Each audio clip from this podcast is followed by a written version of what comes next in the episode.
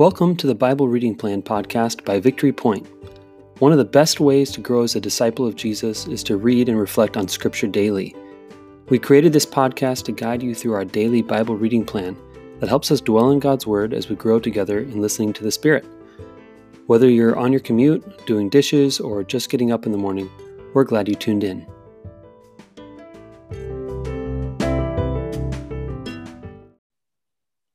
Good morning. Happy Wednesday. It is the 20th of January. Today is Inauguration Day, Tom. Oh, that's so right. Yes. Today, a new president will be inaugurated. Um, and uh, for some, that's a cause of celebration. For others, they're mourning that loss because they didn't vote for this person. Um, and we are all the family of God but it's a big day. It's a significant day for us as Americans in particular. But um, yeah, um, we today we are going to be reading First Corinthians chapter 7, verses 29 through 31. Uh, Tom, right before we press record, you said, Oh my gosh, this passage. Uh, what what was your uh it was it, it took a while for me to like find something to like like sink my teeth into from this uh-huh. passage. uh-huh. Yeah, I, have got some ideas, but uh, okay, let's let's read it. Uh, would you mind reading it for us, and then tell us after you read it, you can tell us why it was so uncomfortable for you. Sure, yeah, definitely. All right, so this is First Corinthians seven verses twenty nine to thirty one. What I mean, brothers and sisters, is that the time is short. From now on, those who have wives should live as if they do not. Those who mourn as if they did not. Those who are happy as if they were not. Those who buy something as if it were not theirs to keep. And those who use the things of the world as if not engrossed in them. For this world in its present form is passing away. So I first read that. I'm like, oh my goodness, I'm to have to read this again and, and so, I, so, I, read it again, and I'm like, I think I'm gonna have to read this again. Okay, so I read it over several times. Okay, okay um, before you share with us what you actually finally gleaned from it, give us more of an idea of what was actually bothering you about this passage, because something was you're hitting something like a brick wall. What well, were you hitting? Why, why was well, it so frustrating? Okay, it, it wasn't it wasn't the first part because the first part is like okay i get it the time is short okay brothers and sisters the time is short Okay, and we got that. Yep, I'm sure. And at the end, it kind of says the same thing. You know, for this world in its present form is passing away. So I'm like, okay, so kind of, you know, Paul is kind of saying the same thing at the beginning of this passage at the end. But then sandwiched in between those two are these sentences like, from now on, those who have wives should live as if they do not.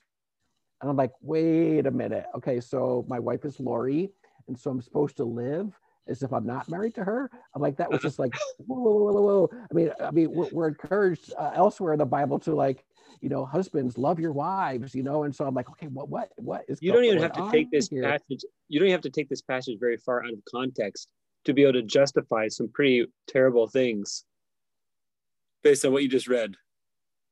But those oh, who have right, I know. wives and be as those, those that none. Right. The Bible says right. I'm supposed to live as if I'm not married. Okay. you know, then even verse 30, you know, those who mourn as, as if they weren't mourning. I'm like, that, okay, that's hard. If, if, you know, if you, if you're mourning for something, you're supposed to pretend that you're not mourning. I mean, so, I mean, so it took a while. Uh, so actually what I did is I kind of like um, looked this up on Bible Gateway on the computer and kind of looked up different versions of it. And I, I, I landed on uh, the Living Bible, um, and I landed on the message. And uh, after reading those, I, I kind of got something that maybe that maybe I could like cling. You read those for us? Pardon? Do you have those in front of you? I don't. Sorry. All right, let me pull up the message version okay. of that. Just a second. Um, so First Corinthians seven, and then twenty nine through thirty one, right? Correct. All right. Um, yeah, Bible Gateway, and then you said you were you looked up the message version of this. Yep. All right, let's see what it has to say. I do not want to point out, friends, that I do want to point out, friends, that time is of the essence. There is no time to waste, so don't complicate your lives unnecessarily. Keep it simple. In marriage, grief, joy, whatever, even in ordinary things, your daily routines of shopping and so on, deal as sparingly as possible with the things the world thrusts on you. This world, as you see it, is on its way out. Okay, so I, I looked that one up and okay, but then I looked up the Living Bible. Okay, you want me to look at that one? That'd be great. Okay, Living Bible says the important thing to remember is that our remaining time is very short, and so are our opportunities for doing the Lord's work. For that reason, those who have wives should stay as free as possible for the Lord. Happiness or sadness or wealth should not keep anyone from doing God's work. Those in frequent contact with the exciting things of the world offers should make good use of their opportunities without stopping to enjoy them, for the world is in its present form will soon be gone. So I, I guess that that passage from the Living Bible, which is the passage that you just read now, added added a couple extra words there uh, for verse 29. It said, "Our time is short, and so are our opportunities for doing the Lord's work." And I'm going, okay, now now I can start to see what Paul is maybe saying here. And so I did. So I took it as, okay, so yes, I'm married to Lori. She's my wife. Okay, but I can use that as an opportunity, okay, to to do the Lord's work, however that looks. Okay, um, in grief, and, and I've been in times of grief in my life. You know, when my mom has died, well, I can use that as an opportunity uh, to do the Lord's work because the time is short. Um, you know, times of joy in my life. Oh, I've had times of joy when things are going great and, and the Lord's doing cool things in my life. Well, I, I should use that as an opportunity, you know, to to do the Lord's work. Um, and so that's kind of how I, after I kind of read the three different passages and trying yeah. to make this fit, that, that's kind of what I landed on. Yeah. You know, like just let's use our opportunities. Um, so yeah, so instead of like focusing in on my grief if I'm going through a, a very sad time in my life. Um, yes, it's okay to, to be sad. It's okay to be in grief, but use, you know, use that as an opportunity um, to talk about the Lord. Yeah. Um, this reminds me so much of Psalm 62 that we read yesterday of um, my refuge is in God. Yes. Don't put your trust in wealth. If your riches increase, don't set your heart on them you know those of low estate and high estate are both but a breath they're lighter than air. Um, don't don't invest in things of the world. Like don't don't put any of your investments in it. Like pull out be fully invested in god's kingdom because it's more important than any of that stuff. So like i think of jesus when he when he calls people to follow him and they say um, first let me go bury my father you know and he says um, you know, no, you can't turn back. Anyone who who turns back is not fit for the kingdom of God. Don't you, just leave your plow in the field. Don't even put it away. Come come and follow me now, because um, this is way more important than any of those things that you're currently investing. Even family relationships, even uh, serious grief, even um, possessions, anything is um, it doesn't uh, doesn't compare to what it means to follow Jesus and what that uh, demands of you. But um, I think context, uh, not only separate versions, but also looking in um, in context. Um, I think it, it goes exactly what um, what you were saying. Um, he's talking about the attachments that we have in the world. So um, he's talking a lot about marriage and uh, people who are single, um, he's uh, he's so that's like a lot of what he's talking about. Um, and he's saying i want you to be the next verse after 31 says i want you to be free of anxieties. The unmarried man is anxious about the affairs of the lord how to please the lord. But the married man is anxious about the affairs of the world how to please his wife and his interests are divided. So it seems like what paul is saying is like do what you can um, to set the priorities of following jesus in the kingdom of god above every other relationship, every other priority in your life, so that your interests are not divided. Because if your interests are divided, then you're kind of always having to discern about what you're going to do next based on weighing all your different attachments and options and obligations and responsibilities, rather than saying, I'm completely free um, and ready and available um, to Jesus for him to call me and do with me whatever he wants, um, even if it means, um, you know, conflict or, you know, uh, you know, having to, in my mind, let go of other commitments or responsibilities I have. So um, this bothers me. I mean, in in first thing, in, in first sense, it bothers me because I mean, the language is kind of odd. It says, let even those who have wives be as though they had none. It's like, what? What does that mean? Exactly. You know, but even if you, you go through the work of interpretation, it's still bothersome because I'm like, well, isn't my marriage part of what God has called me into? You know, to to represent God in my marriage. So, how is that? You know, how is that obstructing the call of God in my life? You know, why? why should I have a dualism about that? As if to as if to think that Jesus would call me to do something that would make me leave my wife or something like that. You know what I mean? Like I do know what you mean. Yes.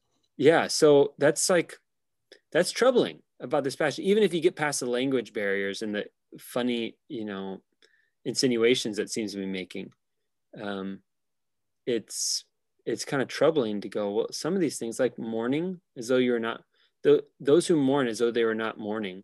It's like mourning. Jesus mourns, you know, Jesus weeps at Lazarus's tomb, you know, and rejoicing like doesn't, doesn't Ecclesiastes say that we are to, you know, enjoy every day under the sun that God has given us. You know, it's like, um, I, I get the those who buy who had no possessions. Jesus talks a lot about earthly possessions and wealth. Um, but um, it's just it's troubling to me. So this passage kind of bothers me a little bit. I get the thrust of it, what he's going for, though. The present form of this world is passing away.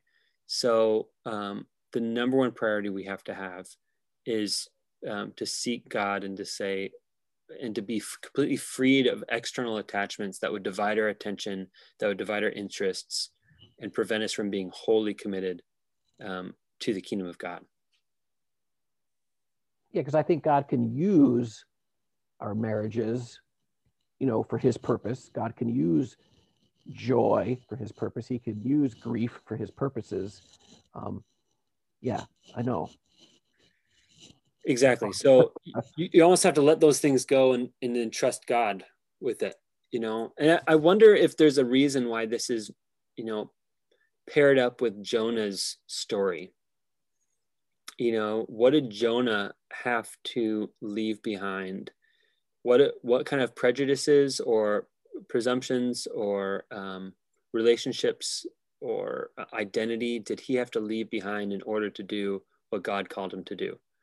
You know, to go into Nineveh and proclaim a message of um, repentance and um, grace he had to to do this you know to realize that the present form of this world is passing away he doesn't have time to have enemies you know um he de- uh, enemies are maybe a worldly thing that that god is calling him to move beyond. And um so i, I don't know. I just kind of wonder about that why it would be in the same if there's a reason it's in the same week as we talk about jonah too. Maybe that helps maybe jonah helps us get a picture of what you know Paul might be talking about in Corinthians of being willing to leave things behind in order to go into God's call with faith, trusting God that um, God will take care of the rest of it. Seek you first the kingdom of God and, and its righteousness and all, all these things we added to you as well. Right. So it's kind of that, that sort of, um, that verse comes to mind as well. Well, thanks, Tom. Thanks for engaging this passage together. Um, I love that we came across a passage that is difficult and I actually enjoy those much more than the ones we where we go. Well, we got this one in the bag, so I appreciate your honesty and uh, bringing some levity to it and helping us um, remember that Scripture is not always clear cut, you know, cut and dry, ready to go, packaged and tied up with a bow, ready for us to unpack and apply directly into our lives. Um, it's it's uh it's a journey of of us seeking to practice humility curiosity as we enter a, a text and to go, God, what are you saying in this? you know, and it's Right, it's right. good practice for us. So thank you, Tom. All right, everybody, Yes. we will be back with you uh, tomorrow, Thursday, for the last podcast of the week.